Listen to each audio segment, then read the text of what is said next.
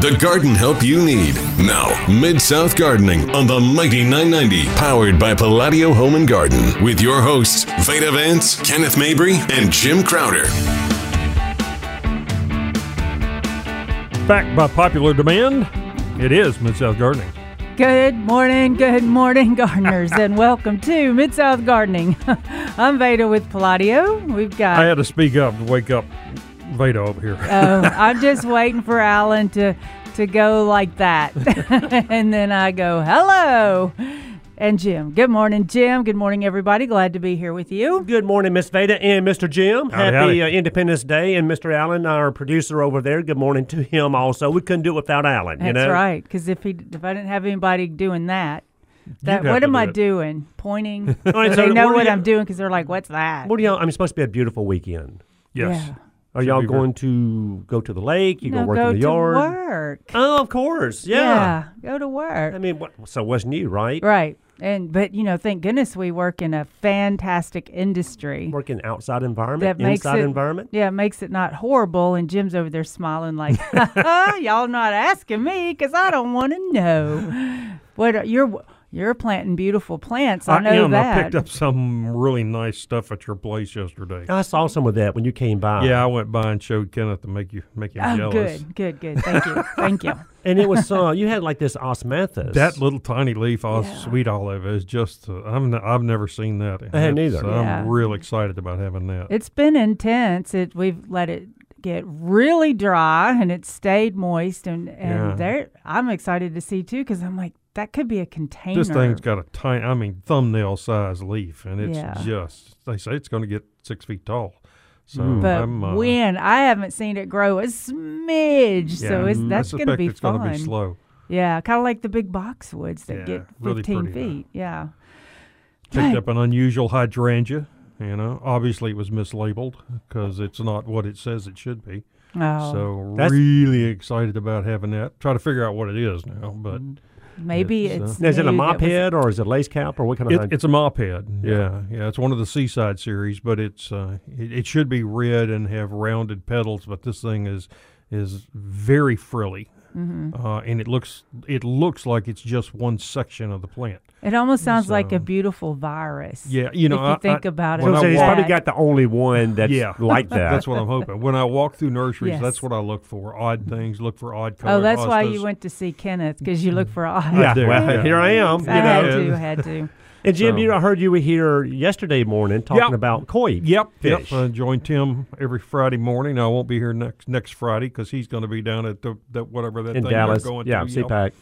So, um, but yeah, we talked about koi and you know the fact they've been around for basically two thousand years or so. So they're not hard to raise. They're then. not. No, the the Chinese actually started raising them back in uh, er, before the time of Christ, and uh, they had them growing in their irrigation ditches and ponds, and, wow. and they would eat those. But they were just a silver carp. They Oh. weren't the color thing that Yeah. you want.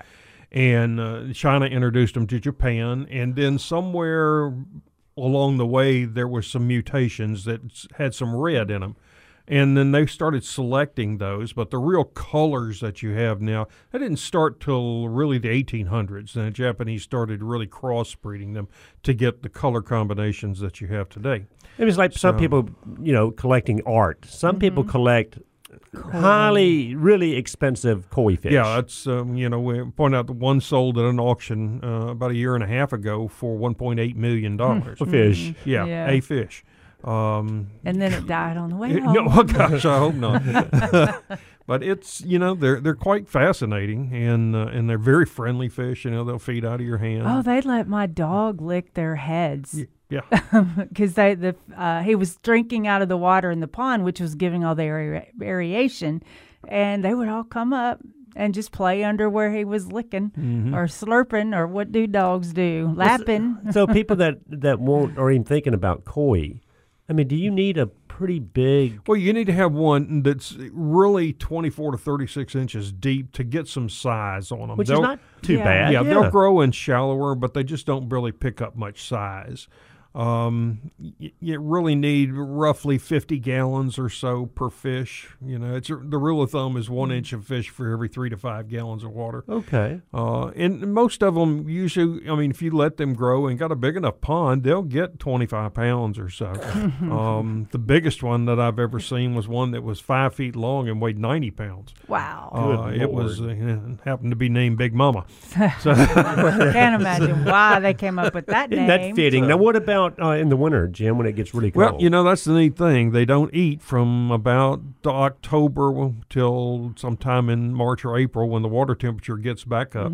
crazy. Um, you know they'll nibble on stuff in the water. Um, you, they but will, you're not out there feeding them. No, you the- don't have to feed them at Right. all. And you know, a lot of people do not realize that you shouldn't feed after October. yeah, and, and they'll And pass we that, want to. Yeah, they pass that food through them, you know, Mm-hmm. without digesting it, which can foul your water.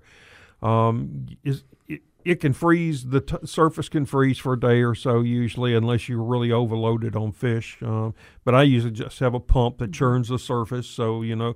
Ninety percent of the pond would be frozen, but there's just some air gases exchanged there. Now you've got a huge, you know, Well, yeah, yeah, it- pond in well, your backyard. I'd say it's huge. It's only about four feet wide, but it's thirty feet long. well, there you go. Yeah, and uh, it has a hundred gallon stock tank that's a f- that is the filter uh, for it. And you've got aquatic plants in there also. It- well, I actually have my overflow water hyacinths in there because you know Mm-hmm. I, I bought ten water hyacinths and now I've got four thousand. Um, Exactly. So Good compost now. what I a have great problem to have. I have to keep thinning them out of my other, you know, where I have my lotus because they just they're actually flowing over the side. so these now are all hanging over. floaters that you have in there. In that one, yes. Oh, in that- Yes, I have. got more than I one. have my Yeah. lotus, and I have six other water features that have uh, lotus Mm-hmm. or water lilies in them. Right. And the thing to think about is all those plants that you have are really needed. It makes your whole system Right. better. Yeah. Uh, so, because you need at least 80, 60 maybe percent of the surface covered to really help In with s- shading the That's right. In a sunny pond, Which you- does you re- what? Well, it, it cuts the amount of sunlight down, which helps clear your water. Mm-hmm. You know, the natural progression of a pond is that in the spring, when the temperature begins to rise, the algae is the first thing to kick in, Which Likes is not what you really water. want, Well, right? it- The pea it's green healthy for the algae, fish, yeah, but it's you know people like to see their fish.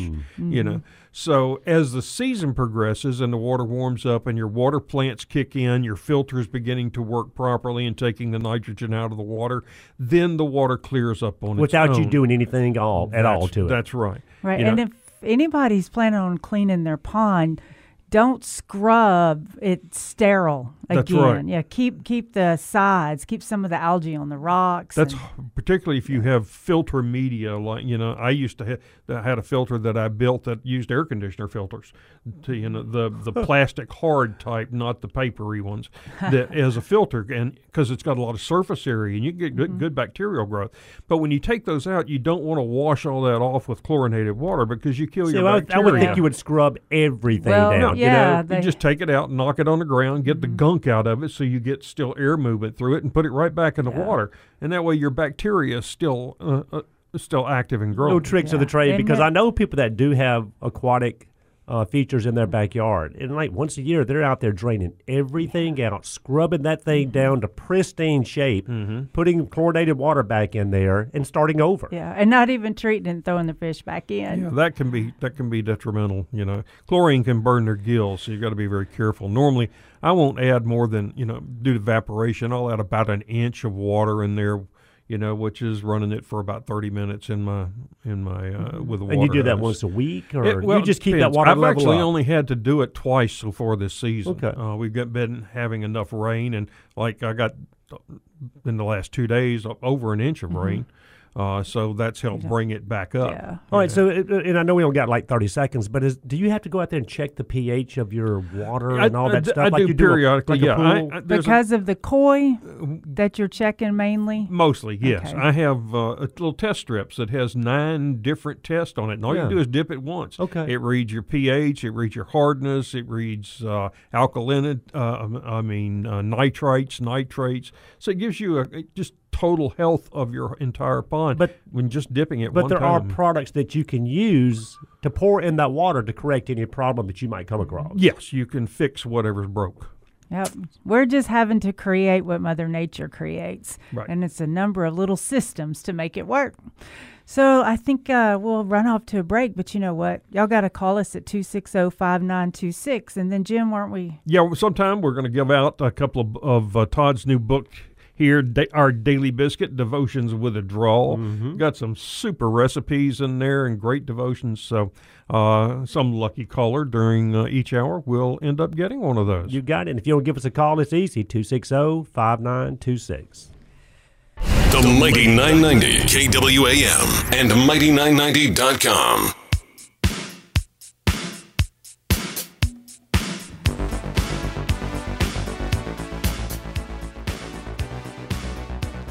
And welcome back to Mid South Gardening. We're going to talk a little bit more about koi because it's one of my favorite things, you know. um, oh, But we do hey, have Mr. Jerry oh, on we line have- one okay. that we've got to That's get your next favorite thing. Good Okay. morning, Jerry. Hey, uh, Jerry, how are you this morning? Good morning. Good morning, Mr. Jerry. But um, I've asked this before, and it I thought it was somebody for work. But last year, or a couple of years ago, four, five, six, eight, something like that, or it started out 13 years ago. I planted some monkey grass uh, in the spot beside my garage. Uh, Did beautiful Yeah. on the west side of the house to get you know fairly good rain and everything, sun, hmm and it bloomed a few years later. Yeah. Well, I got the bright idea a few years ago to cut it down. So I took the lawnmower in the fall and cut it down to about, you know, the highest setting on the mower, which Mhm. is three, four inches, whatever it was. Mm. Well, it took a while before it ever came back to looking good again. Uh, I've been I've put Milorganite on it. hmm Well, it's, they're big, bushy, and, and you know, beautiful looking plants now. Yeah, Last but year, or I say this year, this this year in like January, February, we did trim them a little bit with some like hedge clippers, not much. Yeah. it wouldn't cut good. Uh, but when do they? What do I need to do get them to bloom? Well, it's quite not time.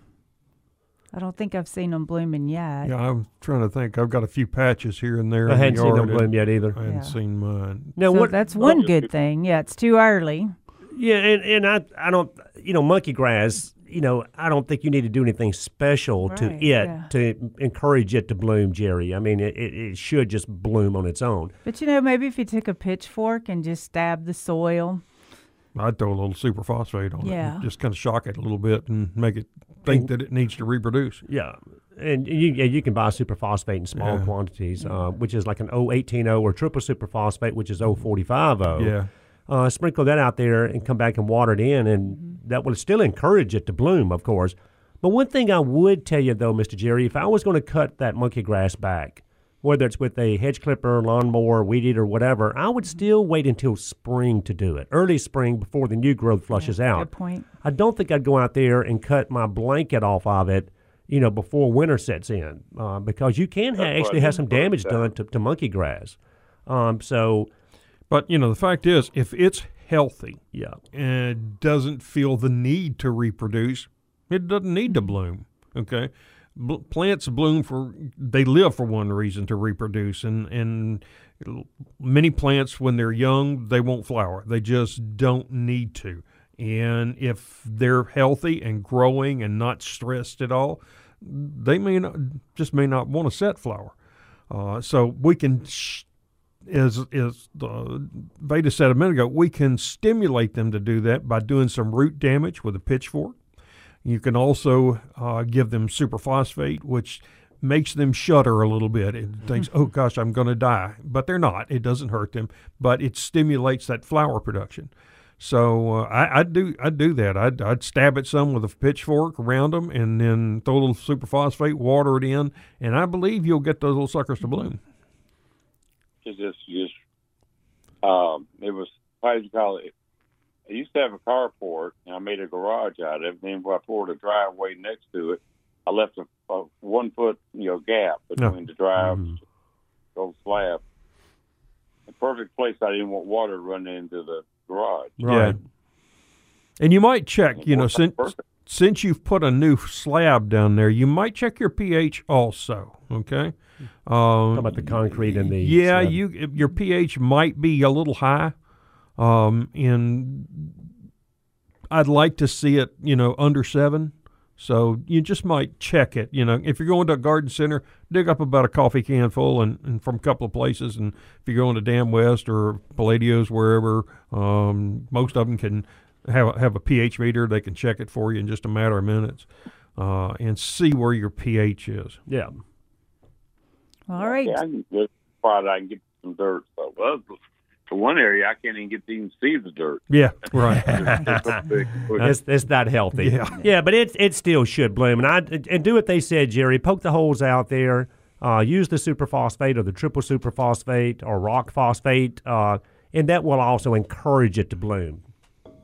Okay. All right, All buddy. right, Jerry. Thanks for giving us a hey. Jerry, you still there? nope, Nope. Jerry's gone. Happy, Jerry's gone. Happy Fourth of July weekend. Yeah, Right. happy Jerry. Fourth. Yeah, and then call us back and let us know how it worked. Um, you know, I and- do. Oh, go ahead. no, go ahead, baby. do When, you? when Kenneth says baby, I never know who he's talking right. to. He calls everybody baby. In this case, it was Miss Veda. Um. Okay. Let's think. The the spikes of the flowers aren't haven't been developed yet because I'm wondering if he um, weed eated them off. Well, if it were too late in the season, you know, but it, it doesn't sound like it. Oh, good. Yeah. Good. Good. I think he's just, uh, um, of course, we're not there, so we can't see how much sunlight it's Mm-hmm. getting and that sort of thing. But it's, you know, I think it's just, uh, in fact, that it's healthy and growing. Healthy. It's happy. Yeah, exactly. With gardening questions, you know, give us a call 260 5926. I had a um, talking to a gentleman yesterday, and of course, you know, a lot of times our landscapes are at some point in our life dependent on our neighbors not cutting trees down, right? Right. Um, Yes. he uh, came in. Uh, he had a landscaper come out, and they planted these beautiful anise uh, up against a fence in a, in a whole row. In fact, he showed me the picture yesterday. Beautiful. Beautiful anise. Well, the neighbor right behind the fence there Takes the tree takes down. these massive oak trees down. wow. Um, so this thing went from beautiful shaded bed to full blazing sun. It's happened to me. And he came in yesterday and he said, um, "Kenny, do you have any idea what's wrong with my anise?" So he showed me this picture, and they're you know they're still healthy and growing, but they're as yellow as that legal pad over there. And I said, "Well." I said, "You said these were anise," and he said, "Yes." I said, "Well, why did you put a niece in full sun?" He went, "Oh." it, it used to be in full sun, yeah. yeah. Uh, so it's, it's a matter, and so he, you know he wanted to feed them, and I Mm-hmm. said absolutely you can feed them, and that will keep them strong and healthy as possible. It could even green them up a little bit, and I said. You know, don't feel too bad because there are some new anise out Oh, there called yes. Florida Sunshine that is perfectly They're yellow. yellow. So if somebody asks you, you know, what's wrong with your anise, say absolutely nothing. It's that new variety called Florida Sunshine. Are but they going to adapt? We'll see. That's what I told him. I said, uh, you know, now, you know, they're out there where they don't want to be. Mm-hmm. They're never going to be as prolific as they could be, and you could always have that washed out look, you know, with that full blazing sun on them now. Um, but I, I still think they'll make it. Honestly, Mm-hmm. they just won't be that dark green that they used to be. And Very then they'll, probably. yeah, then they'll be stressed. They will be. Probably And- bloom better. Yeah, we could get definitely beautiful but, you blooms know, the first year. But it just That's a made good me point. think. I mean, you know, this happens all Yeah, the does. time. Well, you said it happened to your yard. Yeah, my neighbors cut took down all their healthy trees in the front yard, Oh, which healthy. killed a a, a large uh, big leaf magnolia that I had because Mm. it had leafed out, and they took them down in the middle of the summer, and it just fried all the foliage Sure off of it. did. It sprouted the next spring, but just couldn't make it and and died. Well, and it's cost. I, it's probably cost me a couple of thousand dollars in replacing, Mm-hmm. putting in different plants because it was all built as a shade garden. Plus labor. Right. Oh, that's and the I don't know something in my neighborhood. People are taking trees down like a I son was of a gun. I was about to ask why. Why? well, they I don't know. They just I guess wanted grass. But they, here in just the last couple of uh, weeks, there've been l- several houses and they're taking down. In fact, the guy across the street and over one took down a bunch, which is letting more sunlight in the morning in on my grass. So I think maybe it's going to get thicker. Yeah. well, there's I'm one hoping. positive. I know I'm in houses where either they wish the neighbor didn't have that big shade tree because uh, they can't grow anything, or They cut, Cut the big tree shade tree down. down after they've got spent years working on their shade garden. Some- Can't Sometimes ever I make think- gardeners happy. You No. just. Something like a big tree, I almost think you kind of got to weigh out the environmental issue and maybe not the aesthetic issue and leave it. yeah, well, maybe. We'll be right back.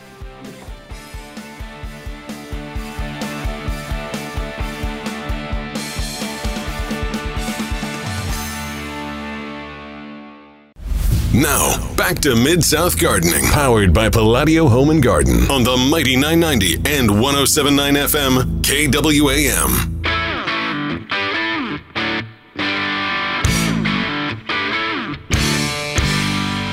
Good morning. Good morning, gardeners. Welcome back. Give us a call 260 5926. You can watch us Facebook Live. Uh, we have a podcast. You can check us out on that. I'm Veda with Palladio, Kenneth with Dan West. And then, you know, I keep, we say uh, Jim that does a Facebook page, but it never, because not everyone knows you.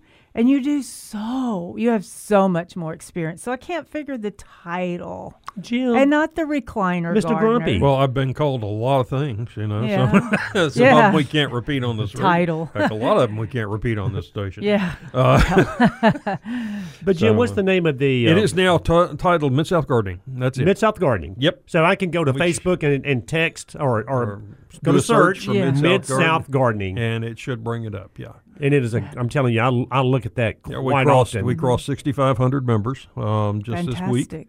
Fantastic. So uh, we had one morning. I just popped it up, and there were 66 new requests. And I, wow, Well, What it seems like I mean every day I see you know loads of people sending pictures and they Yeah. have questions and they're you know taking pictures of what's wrong with their place and and, and the good thing is now we've got a number uh, y- of people who are excellent gardeners. You know that So are not that are real garden ex- Yeah. experts. So I don't have to try to answer every single question, which is Mm-hmm. good for me because you know. I- Yeah, I noticed a few that that are very good. Yeah, as I, I usually don't answer them for at least you know six or eight hours to let Mm-hmm. other people chime in. If they don't, you know, if they're doing a search or trying to find out what something is, then I'll go in and and you know and, and do an answer. Uh, and but- then what about uh, the files you know if people want to see yeah, we have all, information We on have the files, and and uh, when it starts cooling off, I'll start working on some of those again uh, for winter. Uh, but it's we have things like uh, best varieties for peaches, pears, plums, grapes, muscadines, things like that. We have um, uh, things like uh, deer re- uh, plants that are deer resistant, poisonous plants. So it's a nice long um, categories yeah, lots of different stuff to for just good information. I'm telling you, and we'll be is. adding more to that. We're gonna I'm gonna do some stuff with labels. Um, you know, like for instance, if you have mealy bugs, what do you get? And then we're going to give you a list of, um, of products, Hmm. uh, chemicals, and some of the companies that make these, so that you know what to look for. Um, so you know, I mean your home, I mean your personal little buying guide Yes, you know yeah, uh-huh. You know, because if you go out there on the internet, you know, you'll get all kinds of answers, and once in a while there'll be a correct one. so you know, Yeah. so um, you know, you, you, it's amazing. You you get so many people. I mean, so many people want to use Dawn detergent. On, you know, they want to go under their counter and find something to spray for their bugs. the old Jerry Baker you know, right, you know, approach And detergents are the worst thing. Soaps are okay if you have a true soap. That's not going to hurt your plant. But detergents will strip that waxy coating off, that cuticle layer. Uh, it does nasty stuff to your soil. N- all the universities say don't use it for anything Yeah. horticulture, but people just want to. They feel like you know, put some Dawn soap in there. It won't hurt ducks. Let's put it in Yeah, there. Right. You know. Yeah. So- Right. Well, we'll take your gardening questions 260-5926. If you want to know how to plant a tree, what type of tree to put in. You've got something on your plants that look fungusy. Um, how do you plant something? All Mm-hmm. That's those kind of questions too. Fungusy. I like I just want to let people know you don't have to be um, a expert. No, you can call and absolutely. say that's fungusy. The, that's the whole reason that we have the website and we have this Right. program is to help people that uh, that want to be excellent gardeners Mm-hmm. but just don't know where to turn. Because if I had someone ask me when you buy plants, do the roots come with it? you know, I can understand. because I might ask when I go get a computer. Yeah. Something silly. Oh, absolutely. Right. All right, let's go to David. Good morning, David. You're in the Mid South Garden. Hey, morning. Hey. Uh, yeah, yeah, just to give you a heads up, I'm calling you from out in California. Where Thank Our you. drought is our drought out here is scary. Uh, Yes. just yesterday, uh, it was announced that many farmers are going to have their water cut off. Uh, we're at something like 20. Uh, it's it's somewhere around 25 percent of the the rainfall that we should have had, and and so uh, if you're familiar with food prices, a lot of the produce of America comes from the the uh, Central Valley out here in California. No it doubt. does. Yes, they do. Yeah, so I'm just encouraging your listeners put in a garden this year. You know, you might save fifty bucks, you might save a 1000 but uh, you're going to definitely save money by starting a garden And this year. and it's a good thing to do anyway. And David, I had a customer into the garden center just the other day, and they'd been out west, and she was talking about the drought, not only in California, but you know that's where so many things are grown. Of course, is in, in California. But she was just saying how horrible the drought is, uh, you know, out west, including in California. So you know, all we can do is hope and pray that y'all start getting some rain out there. I know. Yeah, it's it's uh, enormously scary. And what's uh, a bigger problem, you know, the uh, snowpack in the mountains is Right. is how we really uh, you know, get our rainfall or not our Get rainfall, water. We get our water in the Central Valley. It we hope that it'll stick around till May or June or even into s- you know August and September. Mm-hmm. There have been years, you know, where there was snow in the mountains all through the summer and, Right. and into the fall. So uh, the uh, in these last ten years, uh, sometimes the snow has melted as early as January. Uh, this year, there's virtually nothing up there, uh, and the the fact is, not only have we not had our rainfall or our snowpack, but uh, we're not really expecting any rain until another month or so. Man, that's so difficult. And I think your advice is really good. Just plant a vegetable garden. You can even plant it in in your shrub beds and things like that. Yeah, Uh, and like David certain said, you know, food prices are going up already, you know, and then if this, you know, comes to fruition where they can't grow, uh, you know, the produce and everything else that they normally grow in the state of California, it's a ripple effect across this whole country. I mean, who doesn't Sure. want fresh okra, fresh tomatoes, fresh cucumbers? And it's all about the soil. Get your soil right, and you're going to have a gorgeous garden. Well, Dave, you have an open invitation, buddy, to come on into Memphis. Um, You know, we'll set you up. We get, you know, plenty of rain here, and I'm not trying to rub anything in, but you're more than welcome to come here to the Mid South. And you're up awful early. We really appreciate yes, that. yes, thank you. Hey, uh, just uh, you know, for your listeners, since it's July already, what would the what would you recommend they put in? Uh, you know, this time of year. Well, right now, you know, you can do uh, like field peas. Uh, uh, they really like that. You can still put in squash because they're going to make in 60, 65 days or so. So um, The beans out there, you yeah, can put those you know, in. If you can find young tomato plants, Mm-hmm. they're going to be just about producing when we get through the heat and it starts to cool down. So, um, you know, there's a lot of things you can put in the garden. Sure, and you know, as a matter of fact, uh, a friend of mine had a, uh, you know, one of those boxes. Uh, Yeah. And she put it on wheels, and she didn't have a lot of room in her her front yard, but she would wheel those uh, tomatoes around to get sun, you know, throughout the day. You know, it'd be shady, and she just moved that thing around. So, uh, you know, if you've got time on your hands to, you know, give your your uh, tomato plants a stroll. you know, just That might make little- them stronger because they've got the to grow around. bigger roots so they don't fall and wobble on their way oh, to their. she, yeah, she had a multitude. It was always uh, I was amazed at how well she did just by scooting them around. And uh yeah, so y- you know, if you've got people in an apartment or in a you know a small yard or whatnot, uh, y- yeah, out here we've got plenty of yards that have got Right. nothing but concrete, Right. and uh, you know they've given up on the grass for years ago. Yeah. But uh, yeah, it's uh, it's always surprising what you can do with those little planter boxes. yeah, vertical gardens when you are low on space. Well, thank you so much for Thanks, the call, Dave, for the David. advice, Thanks for calling us from California. Like Jim said, being up really early. Yeah. And, and- but uh, let me say this real quick, and I know we got a caller. Is I do believe right now we've got more people with backyard gardens and people with raised mm. beds Oh, growing yeah. veggies than we ever have here in the Mid South. You know, we've always had a you know a lot of that going on, but with COVID last year, mm-hmm. uh, everyone was doing it. And they're to blame for driving the lumber prices up. Yeah, yeah, there you go. but but people were at home and they wanted something to do, mm-hmm. and so they started making plots in their backyard. Like I said, whether it's raised beds, containers, or just a you know a, a tilled up area, people are growing a lot of their own veggies. Maybe we can go over how to do a raised bed in the second, because in the second hour, I mean, when we come back. Um, because of all the thoughts about raised beds, I have a lot of questions like do you till the soil before?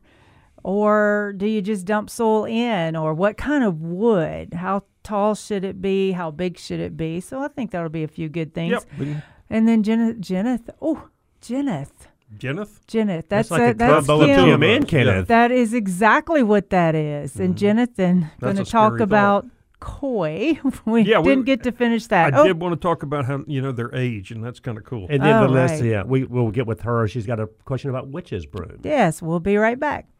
The Mighty 990, 1079 FM, 990 AM. The Mighty 990, 1079 FM, 990 AM, KWAM.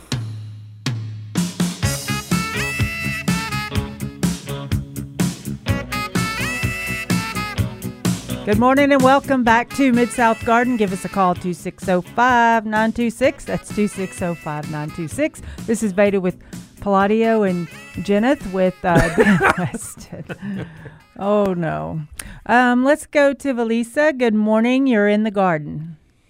Hi, good morning, y'all. Good morning, young lady. And I see a little note below your name that says something about witches broom.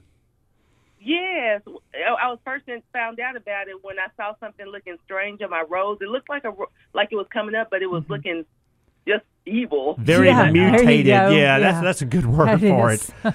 Unfortunately, Valisa, uh, man, it's it's a virus, okay, uh, and it's a virus that's caused or spread typically by a, a you know wind blown mite.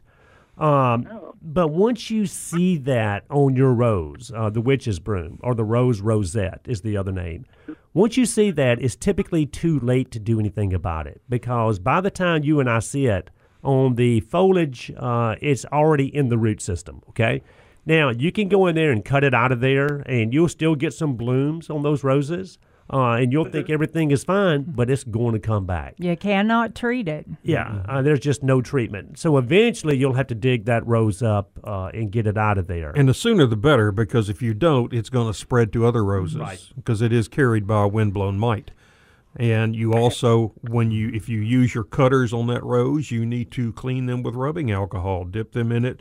Otherwise, you can pass that virus on to other roses. And let me say this also. Let's say if you do go out there this weekend and you dig that rose up and get rid of it, mm-hmm.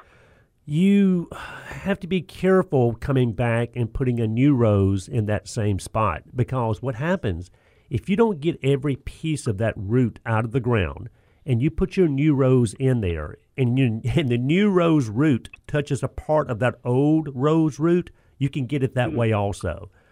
So, you know, they say really try not to plant a rose in that same spot for the next two years. So it's uh, it, it is it's it's not good because there again there's no control for it. Uh, and like Jim was saying, if you don't get it out of there sooner than later, you run the risk of it spreading to your other roses. Mm. Yeah, Wow, so I that's- guess just take it out is the best bet. We've pruned it out, pruned it out. So the more we pruned it out, the more we spread it, basically. So just take it out. Mm-hmm. Depressing. Okay, well, I, thank you. What Hey. type of mite is it? It seems like a little powerful mite that Yeah. just can't be destroyed.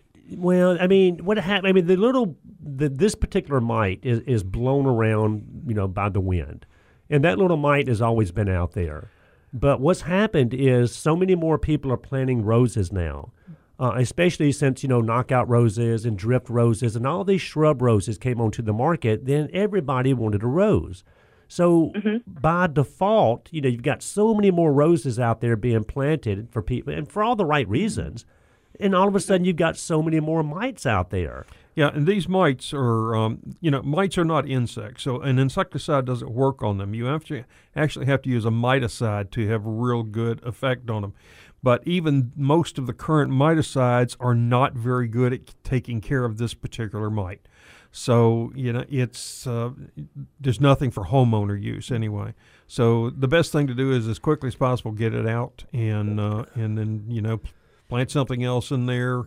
I have no personally I have no problem plant if you take one out this year replanting the next year. I Agreed. think Yeah. you're fairly safe. And let me say this also, Phyllis. a lot of times these mite, these wind-blown mites, um, a good practice is to go out there and winter prune your roses if you haven't been doing that. Uh, in the fall, uh, anytime late fall, mid to late fall, go out there and cut about a third of the height off of these roses because typically that's where these mite eggs are overwintering.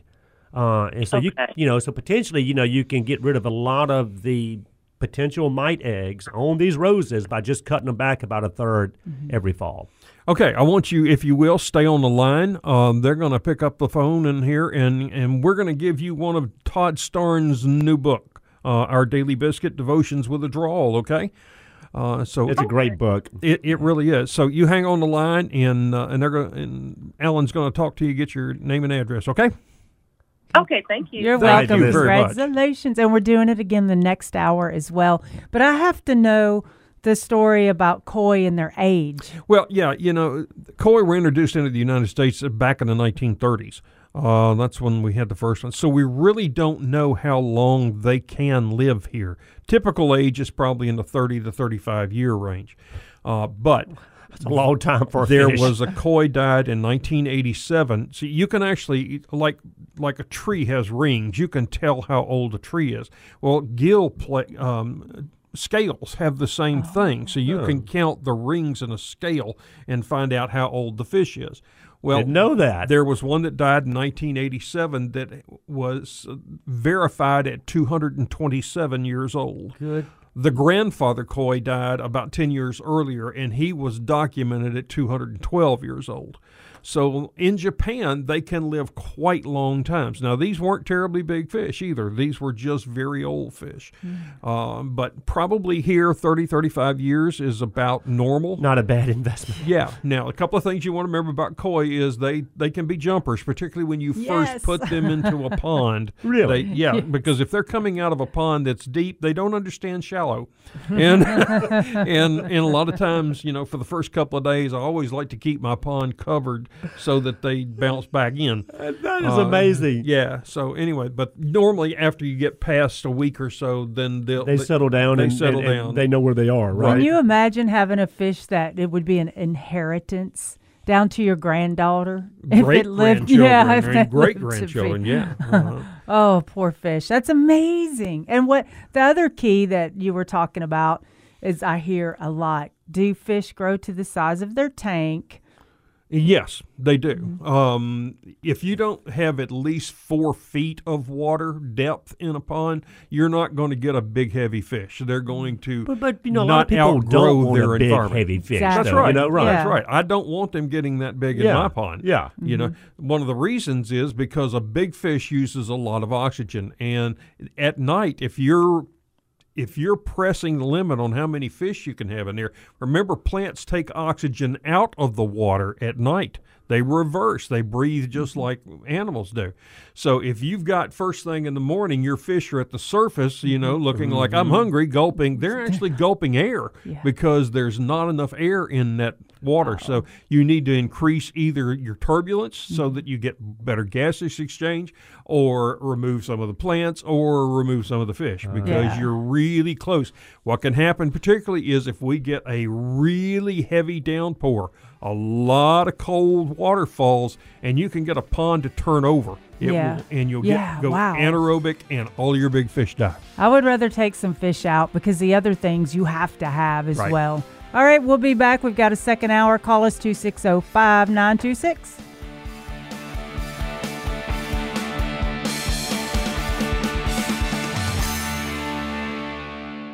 The garden help you need. Now, Mid South Gardening on the Mighty 990, powered by Palladio Home and Garden, with your hosts, Veda Vance, Kenneth Mabry, and Jim Crowder. Good morning, good morning, and welcome to the second hour of Mid South Gardening. I'm Veda with Palladio, Kenneth with Dan West, and Jim Crowder, who has multi experience and talented in the Mid South and does the fantastic Mid South Gardening page. What she's trying to say is I've had a hard time holding a job anywhere.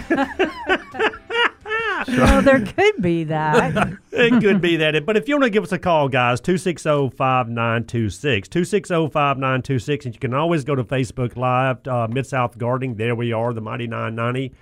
And, uh, Jim, the book, tell and- us about the book. the book. The book. Oh, so, The yeah. biscuit book. During uh, this hour, we're going to give away another copy of uh, Todd Starnes' new book, our daily biscuits, biscuit devotions with a draw. That's a great book, though. yeah. It's got, Yeah. it's got some excellent recipes in here. Good devotions So too. all but, those you know. tomatoes, y'all are going for the Great Tomato Contest. You can try them out on biscuits and gravy in the morning. Right. Yeah, and we do have some guests coming in next weekend um, uh, from the Memphis area Master Gardeners. Uh, I'm talking about the Great Tomato Contest, which is coming up, I think, on July the 17th. 17th. Yeah. Uh, and it's going to be a lot of fun. People, Mm-hmm. you know, grow. You know, tom- people are passionate about tomatoes. Let's just start there. Yeah, and there's so, many bragging rights attached to tomatoes. You know, you and your neighbors, Mm-hmm. um, who can grow the best tomato, the perfect tomato. You know, Well, and you know, sugars and things like that in your plants helps uh, make the taste.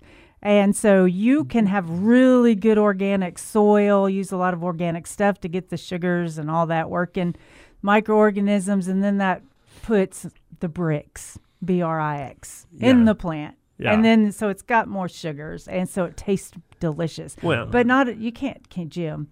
Can you do a tablespoon of sugar around your plants Well, for benefit? I wonder. yeah, absolutely. We- Yeah. Sugar, Molasses? sugar will, Yeah, re- molasses. that's right. will really kick in your your microbes. Yeah, yeah, Now, so it does draw ants, so you know yeah. that- and that's uncles. an issue. Yeah. And one thing that I've seen um, quite a bit of, you know, this year, uh, and even this this past week, is the old blossom end rot. Yeah. Uh, you know, you you start doing everything. You know, you're doing everything right. You know, you think, and you start getting these beautiful tomatoes uh, on on the tomato plant, of course. And then the bottom of the tomato starts to rot on you. And you're like, man, what? Why now? You know. But for blossom end rot, guys, a couple of things going on. One is uh, it probably irregular watering. In fact, I was talking to a gentleman just the other day. He was growing tomatoes in five gallon pots, and a lot of people do that. Uh, it could be a little more challenging growing them in a smaller pot like that than actually in the ground or in a raised bed. You can't let that pot really get dry. Right, that's exactly right. So we talked about the watering. Try to keep your tomatoes at a constant moisture as best you can. And then, of course, a lack of calcium. Um, you know, so there's calcium nitrate and there's calcium chloride. Uh, the calcium chloride typically is liquid that you can dilute and spray or pour. The calcium nitrate being a granular product, you just sprinkle around the tomato and water in. Come back two weeks later and do it again. And they both of those do a really good job on blossom end rot. So if you are starting to get that, and a lot of people are, uh, either one of those products are perfect for that problem. All righty. You know what? Who we got? Jamie, the master gardener with the tomato contest. Good morning, Jamie. You're in the garden. Good morning. Hey, Jamie, good Hey, morning Jamie. to you, buddy. Look, we're looking forward to coming and seeing y'all next week.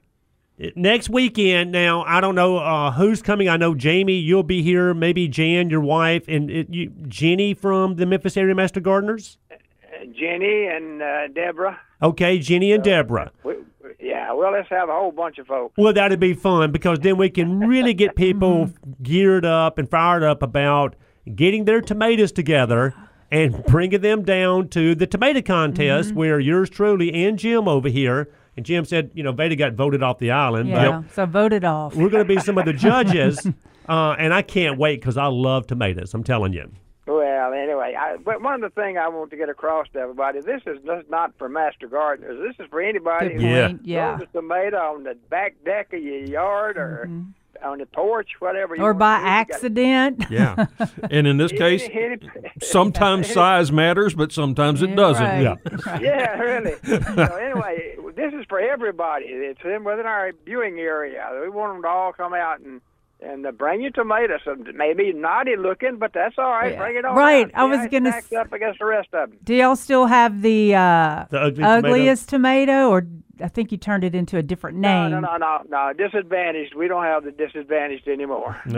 The disadvantage. Because that's the Now, we don't have ugly tomatoes. We have Right. advantage. Oh, well, they're harder to eat anyway. Well, Jamie, we love you to death, buddy, and we'll see you next weekend up here, man.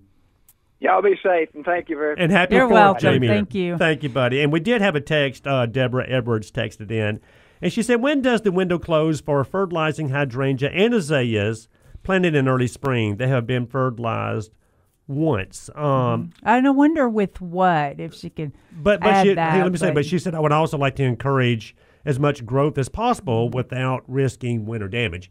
Great question. I mean, she's Mm-hmm. so she's got hydrangeas and azaleas that were planted this spring. She's fed them just one time. You absolutely can go out there and feed these hydrangeas and these uh, azaleas. Now, you know whether it's a synthetic fertilizer like uh, Grower Special, Osmocote, uh, Start and Grow, all of those are great fertilizers. Hollytone for the azaleas. Or you can color. go organic with Milorganite, Hollytone, Plant Tone, any of those. So, but most definitely you can still feed them. Now, what I would be a little afraid of, and I, and I say this because you can still use it. it, is something like say a triple thirteen. But but my point though is, if you use something like that, you better be extremely careful Mm-hmm. because it can flat out burn your plants up. In fact, azalea food can burn azaleas up if you don't stay out around the drip line of your azaleas, Well, right? one of my big things about not liking uh, using synthetics is because I'm not good with math.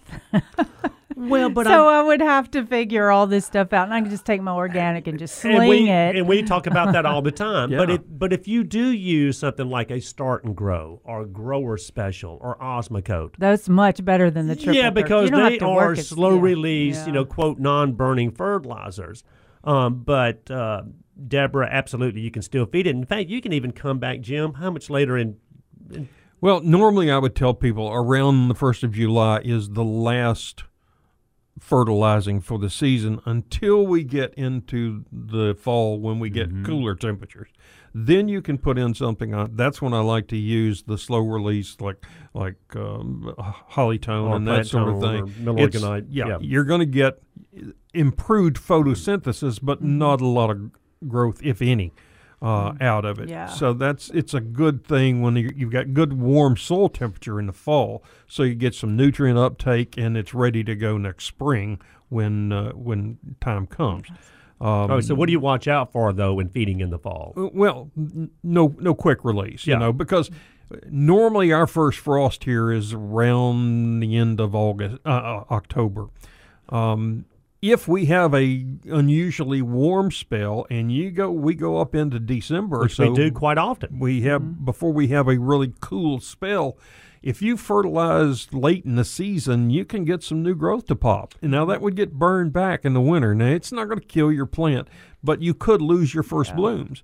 Um, so it's probably not a good idea to, to use a quick release. You know, I, again, I like to say July 1st is about the end for that. Yeah. But right now you're fine. I mean, go ahead and, and, and fertilize. And then you can always use organic matter But- to build your soil. But also on the first year plant, remember you're not going to get a lot of growth out of it. Right, I true. mean, it's it's developing roots and getting Right. established into that. So don't expect it to be you know jump a foot tall. well, that is a good point because if you have a lot of new growth, you might not be getting the root growth. absolutely. Yeah, so um, that And- could be a problem. And we all know the theory, you know, the old sleep, well, yeah, sleep, creep, leap theory. Mm-hmm. You know, the first year it sleeps uh, as far as the growth, the second Yeah. year it creeps, and then the third year it leaps.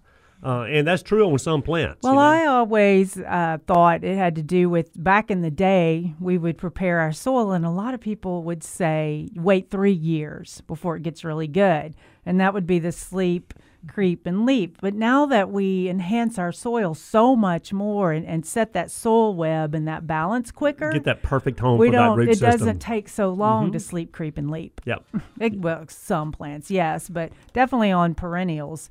So, um, I forgot the other thing, but I think we're going to head to a break. And then we've got John and another caller coming on. And y'all can call us 260 5926. And the book, we're still doing the book. Yes. Yep. Yep. One lucky caller here during uh, the this hour is going to get a copy of uh, Todd's new book, Our Daily Biscuit: Devotions with a Drawl. All right, we're going to head out for just a few, and we'll be right back. The Mid South's conservative blowtorch. The Mighty 990 KWAM.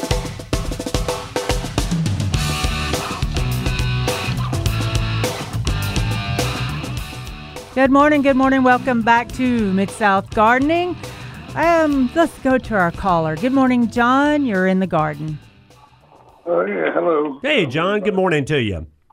Good morning. Uh, I really like your show every Saturday. Thank you, sir.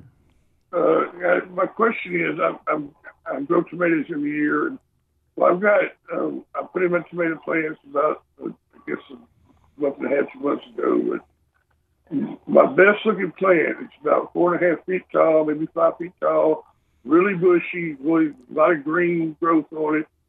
It's got one nice tomato on it. Huh. Um, but nothing else. No yellow buds, nothing. Um, my my worst looking plant, which is about a foot and a half tall, it's got hardly hardly any green growth. It's got two pretty good tomatoes on it. but my, my question is, is about the tall, my tall, best looking tomato plant, why there's no yellow buds on it. Well, what type of fertilizers have you been using or your soil? I, I I use I use Miracle-Gro when I do fertilize. Yeah, because you might have have so much green and so much stimulation from a faster acting fertilizer that it's not setting his blooms. Is it too much nitrogen? Yeah, that's what it sounds like. Yeah.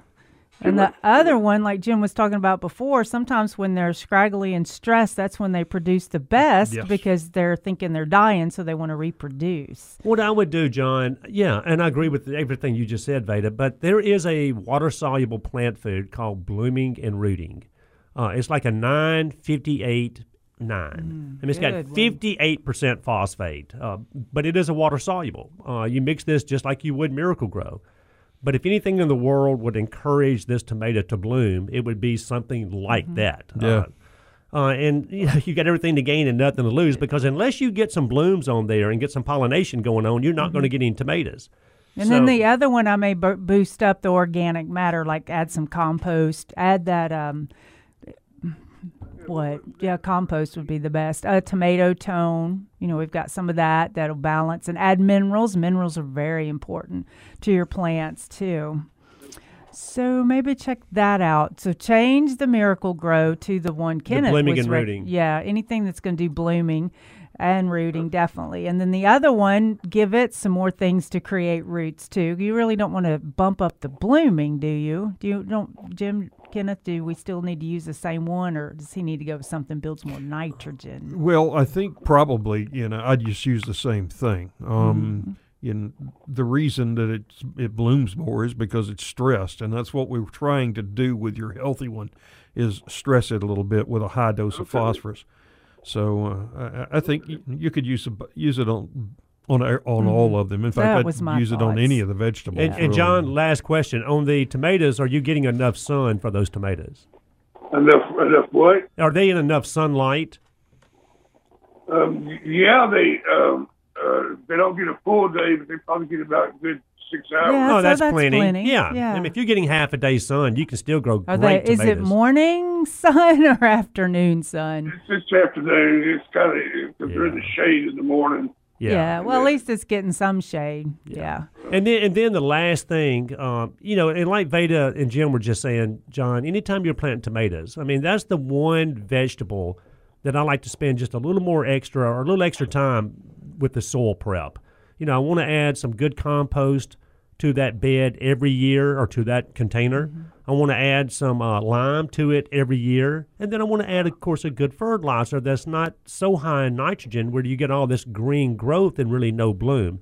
But I really think uh, either something like Big Bloom, which is a liquid plant food, or that blooming and rooting, anything high in that middle number, I think will help you. Okay, I'm, I'll, I'll I'll try that, and I really appreciate it. That sounds Yeah. great, John, and report back to us and let us know how how that went. Oh, he can thank me later. Yeah, yeah. How Green about tomatoes. we wanted to quickly touch. Let's see. We want to talk about the raised beds, uh, Pachysandra, or a couple of things, but the raised beds, and I think the most question I get is what type of soil and what do I put around it so it doesn't the, to hold it up. Yeah, and Veda, you're right. And it all starts with the soil. You know, I never will never will forget this that poster that we talked about 20 years ago. That life it says life doesn't start with the seed; it starts with the soil. You know, and it had this uh, guy's hands holding a handful of Oh, soil. yeah. Back to Nature Blend, I Yeah. think, was that, yeah. And people don't realize, I mean, there's dirt out there and then there's good rich soil, Mm-hmm. okay? Uh, but in a raised bed, a lot of people will start with just a bulk soil. Yeah, exactly. You, know, You have to, mix, really. garden mix, Yeah. whatever, okay? Now, you can still buy bagged garden soil and, you know, fill them up with that. That's pretty expensive. Yeah, well, but you yeah. but you still want to amend that soil. Then you come in there with your good compost products, and there's so many wonderful compost products on the market now. Whether it's the old-fashioned cow manure, uh, chicken manure, whether it's the cotton burr Mm-hmm. compost, which is cotton burrs that are broken down into good compost. That is, you know, what you love and use all the time is the cotton burr blend. Yeah. You know, which has got the alfalfa meal, the cow manure, and the humic acid all added Mm-hmm. to it. or just flat out worm castings. That's a miracle fertilizer yes. to me. So, but you want to add compost, and this is not only to a new raised bed; these are to existing beds Mm-hmm. also. I try to do this every year. Add that compost in there. Typically, add some lime to keep the pH up where where it needs to be, and then the wonderful fertilizer products that are Mm-hmm. out there now. Yeah, yeah. Um, so you could use cinder blocks. That might not be aesthetically pleasing. But a lot of people do. But they, yeah, I mean, it is a vegetable garden, and uh, you can even plant in the holes in the cinder blocks too. Put some herbs. You could just get, you could just have more planting space that way.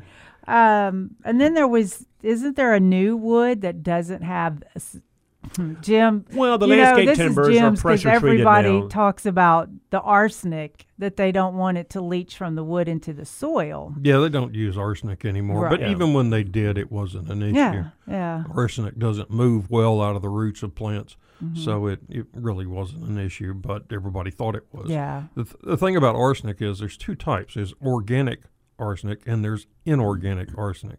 Uh, one will kill you, one won't. Okay, there's arsenic in everything that you eat, pretty much, And- but and- it's an extremely small amount. Um, so, uh, And, and I've told the story about liquid seaweed. You know, that's a wonderful water soluble plant food. Liquid Mm-hmm. seaweed, we've used it forever. Yeah. Well, the EPA decided that, well, liquid seaweed's got arsenic in it. Okay? So they took the vegetable label off of liquid seaweed. That's Uh, crazy. And because it had natural mm-hmm. arsenic in it. Okay. Yeah. So I called the people with liquid seaweed and I said, What happened to y'all's label? And that's what, you know, she explained it to me. And I said, Well, hold on. So you're telling me for the last hundred years we could use seaweed on vegetables and now someone's saying that we can't and they said, Well, no, we're not saying you can't. We're just saying we can't put it on the label anymore. in seaweed country, Yeah. they harvest it and put it purposely in their vegetable Of gardens and they do. places like that. That's where we get stuck.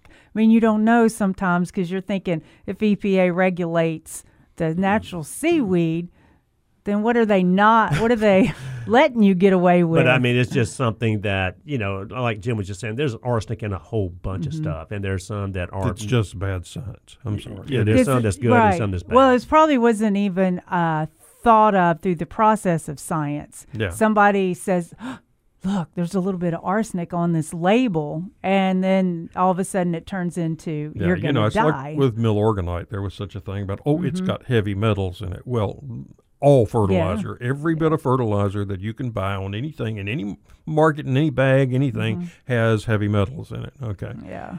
For you to exceed the amount right now that the EPA says is allowable for in your soil, you would have to remove about a foot of your soil and replace it with a foot of milorganite. Okay, because Oh, to make the arsenic high enough to, get do it up high Or the enough to be an issue. yeah. Yeah, Yeah, and it's just heavy you know metals. that it's just unrealistic. Mm-hmm. So, you know, it's it's like so many things that you, you you'll see people like to go to the to the uh, MSDS sheets and they'll see something like toxic to aquatic animals. Mm-hmm. All right, well, this what's happening is they're taking these chemicals and pouring them directly into an aquarium until it Wow. dies. Okay, this is not like pouring it into a stream where it gets diluted. It's not giving it the what you would get initially. You know, So you're, the That's bottom line is you're saying a lot of these things that they say are taboo are really not so they're bad. giving them doses they would never come in contact. Yeah, with. not a natural condition. They're Exactly. trying to do something to make it be worse for us. science. All right, we're going to be right back. Call us 260 5926.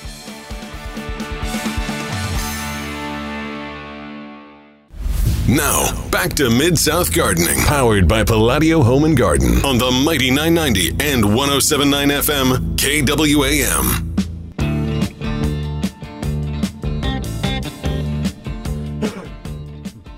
Good morning, good morning. Welcome back to Mid South Gardens. I want to thank all of our callers this morning. Great, fantastic questions. If you want us to talk about something that you would like to hear about, just give us a call. You can leave a message with Alan, our producer, or he'll put it up on the board. And uh, Thank all of our listeners too. We had a number of people from California listening in this morning. We Yeah. do appreciate y'all getting up really early and uh, and listening. And if you want to give us a call, guys, 260 5926. 260 5926. And then, of course, you can go to the Mighty 990 Facebook page and shoot us a text like a lot of people do. They'll do it um, yeah, that way they don't Through even have to the pick up the phone. Yeah. Um, Pachysandra and other ground covers, guys. I've seen a lot of, uh, and you know, let me, let me back up. Ground covers truly serve a purpose, okay?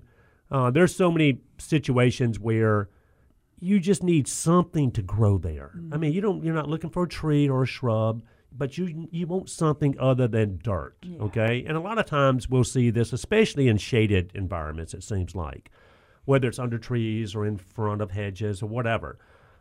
But I guess I mean I've seen a lot of damage on ground covers in general uh, this year, and I don't know if that's because of the horrible winter that we went through, uh, because of the very you know cool and wet spring that we went through, uh, where we're seeing a lot of fungal activity out there.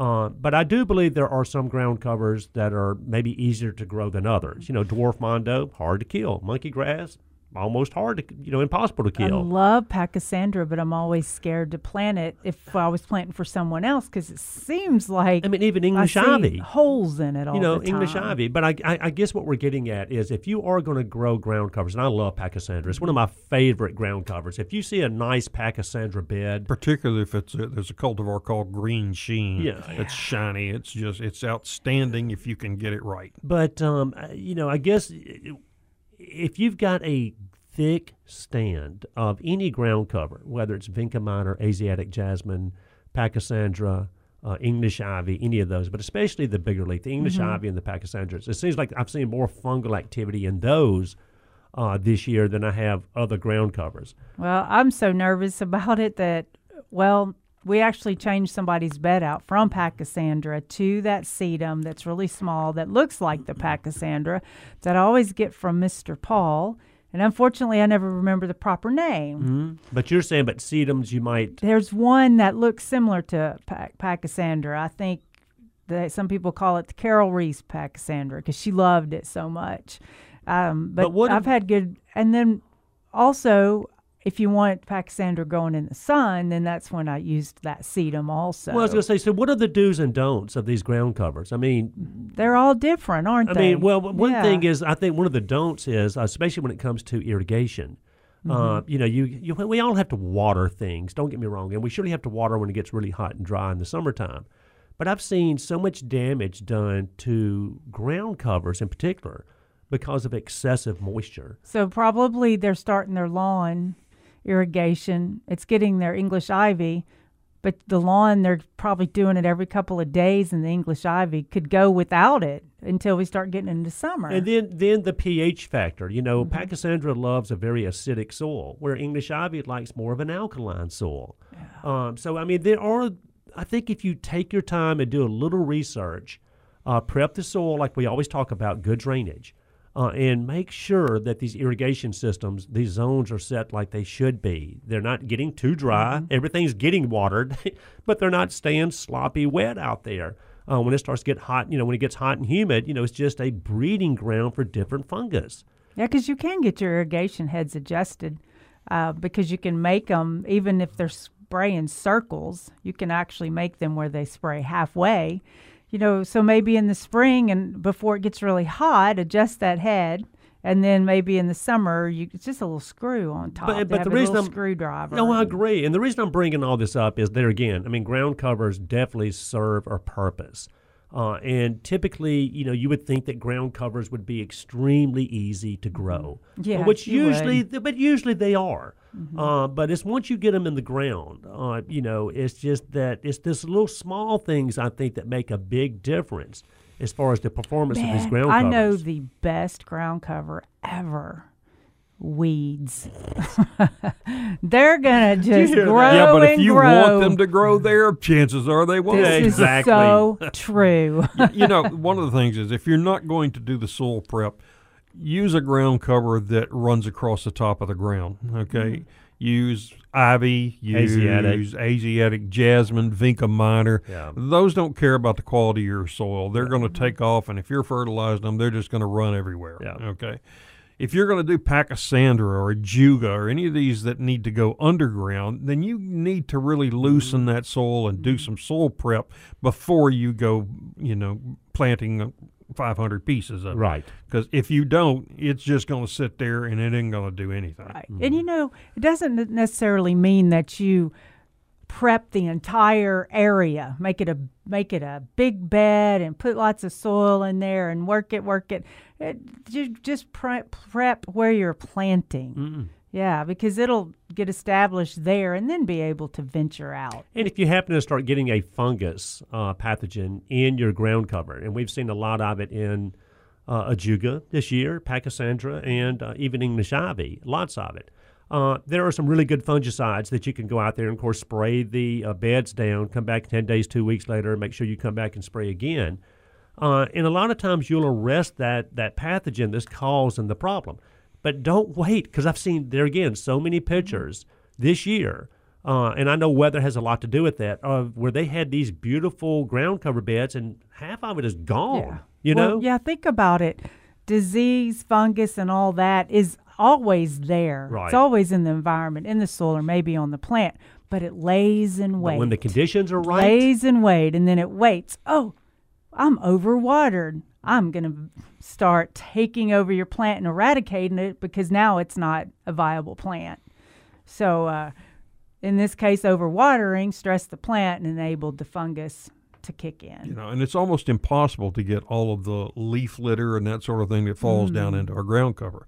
So you've got lots of over the course of years, you've got lots of decomposing organic matter that mm-hmm. supports fungal problems. Mm-hmm. Yeah. So you know, I- I'm a firm believer in Memphis that if you've got plants that you know are prone to it, zoysia in wet areas, um, English ivy where it's damp.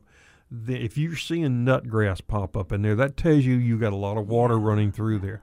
I'd use something like uh, Eagle fungicide, F-stop, something F-stop. like that. Do it twice a year. Do it in the fall and do it in the spring, and it will save you so much grief. Yeah, and you can buy F-stop in a granulated version or even the ready to spray, the liquid that you just hook to your hose. That myclobutanil is a great product. Yeah, and I like to use that, particularly like in boxwoods, to open them up, spray down on the inside, spray the stems, spray the ground up underneath them. Uh, So you're saying be product. proactive, Be Jim. proactive if you know that you've had a problem in the past. Yeah, or just cut your water back. But also, I have uh, read that applying humic acid helps a lot, and that would just be because it was putting more carbon in. It might help compost that mat that falls into the ivy.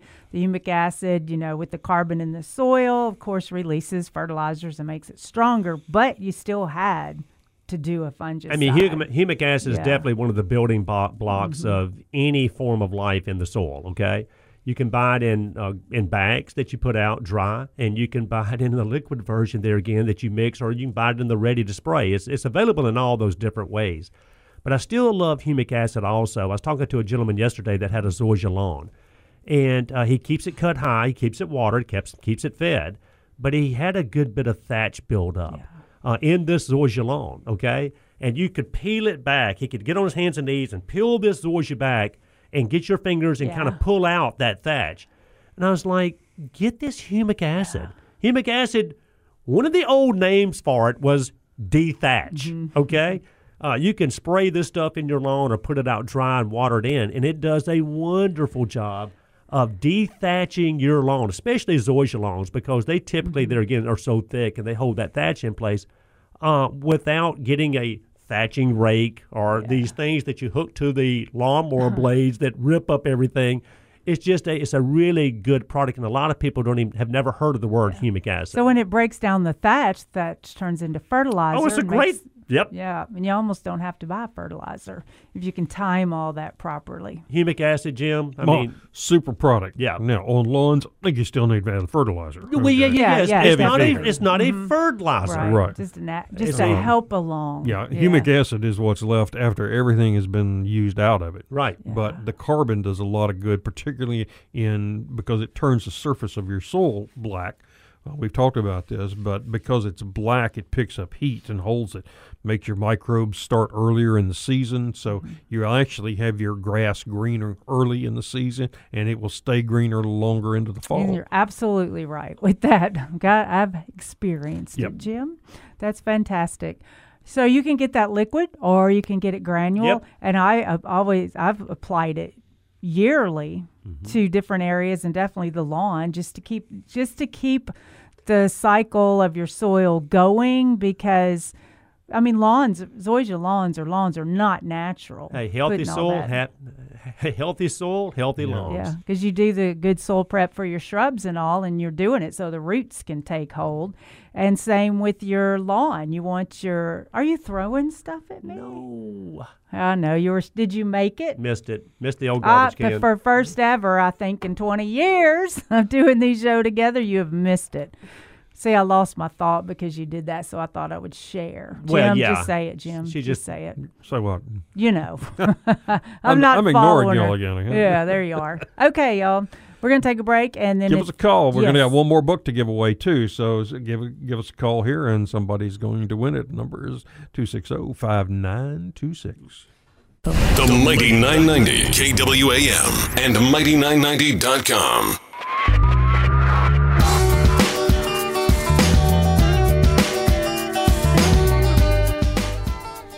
Good morning. Welcome back to Mid South Garden. We've had great questions today. We appreciate all your calls this morning. And um, we were, oh, you know, one thing that I had wanted to talk about again was the beneficial or the benefits of having good soil.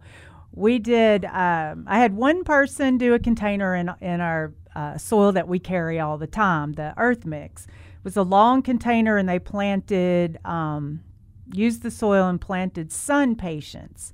So then I had them go back and and and mix like a real light soil, kind kind of like a dead soil that we had gotten somewhere else. planted them in there, and then put them side by side.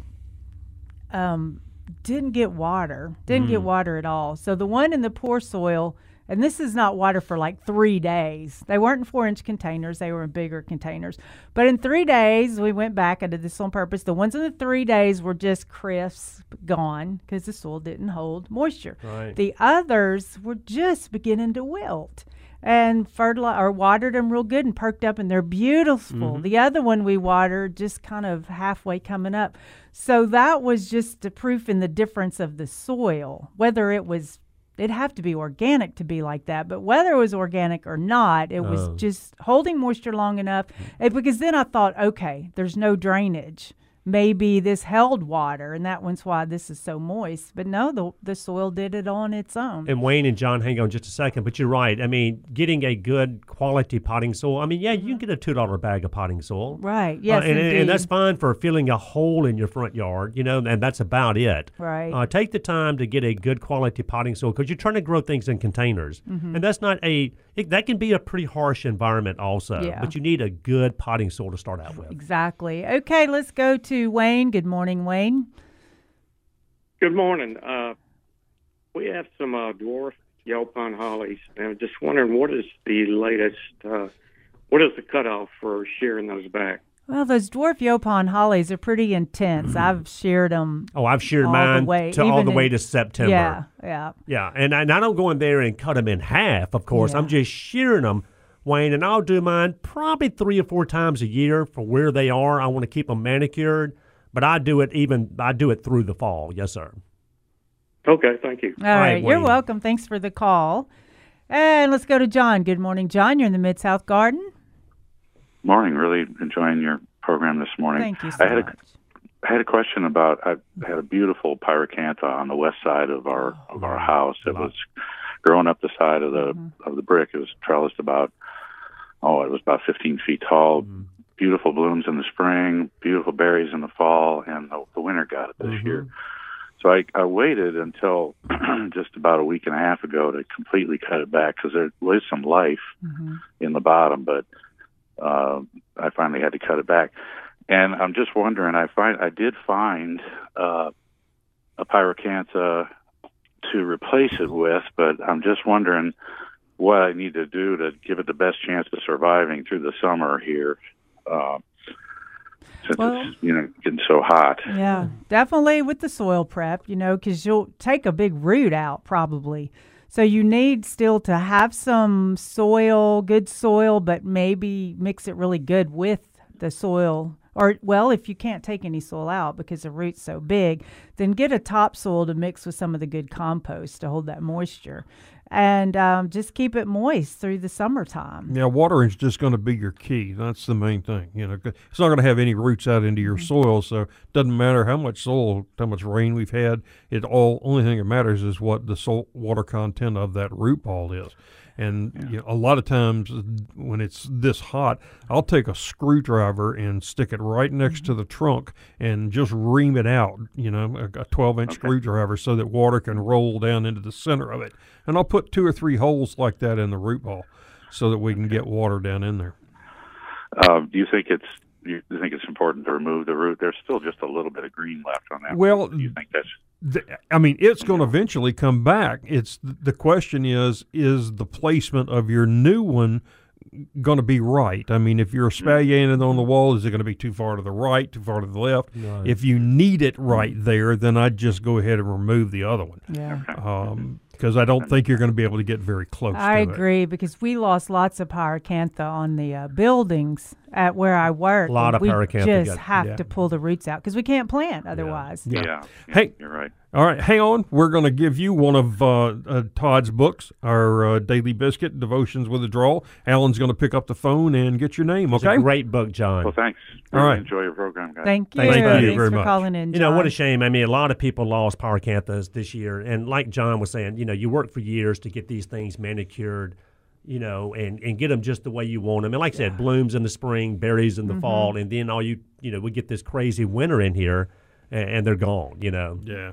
It's- It's tough winter for, you know, that kind of cold temperature doesn't come very often. Yeah. And Amazing. Had we had a lot of cold weather prior to that, I think we wouldn't have seen near the damage that we did. I agree. You know. Uh, and, and let me say this real quick. I know we only got a couple minutes. That and John made a good point. Y'all did also, Veda, Jim, about you can plant this time of year. You know, not a problem. Yeah. Uh, if you're going to have a way to water the plants, you can't plant a beautiful shrub or a tree out there, walk away from it, go out of town for two weeks, come back, and expect that thing to be alive. Yeah, and that's not an irrigation system. It's going to have to be hand watered. Yes. Right. That's the only way you're going to get it through. Uh, also, I forgot to mention if you'd like to get a copy, a signed copy of uh, Todd's book, you can pick it up at the Novel Bookstore up here at uh, Perkins and Poplar. check out our podcast. Um, check out the Facebook page that Jim does. Fantastic information and very beautiful pictures. Answer the questions. So there are three questions. If you don't answer them, you may not get in. Uh-oh. you could be voted off Isn't the that island. something? yes. And um, let's see. Oh, we already we took John. So, um, what are you gonna do with this beautiful weather today, y'all? Well, I'm going to plant the stuff I got from you yesterday. Thank you. And everybody, go to your garden center. but you're probably at the lake. And as I said, you know, this 4th of July weather's going to be nice. Support wildlife. Throw a party. Ah, that's awesome. See y'all next weekend in the Mid South Garden.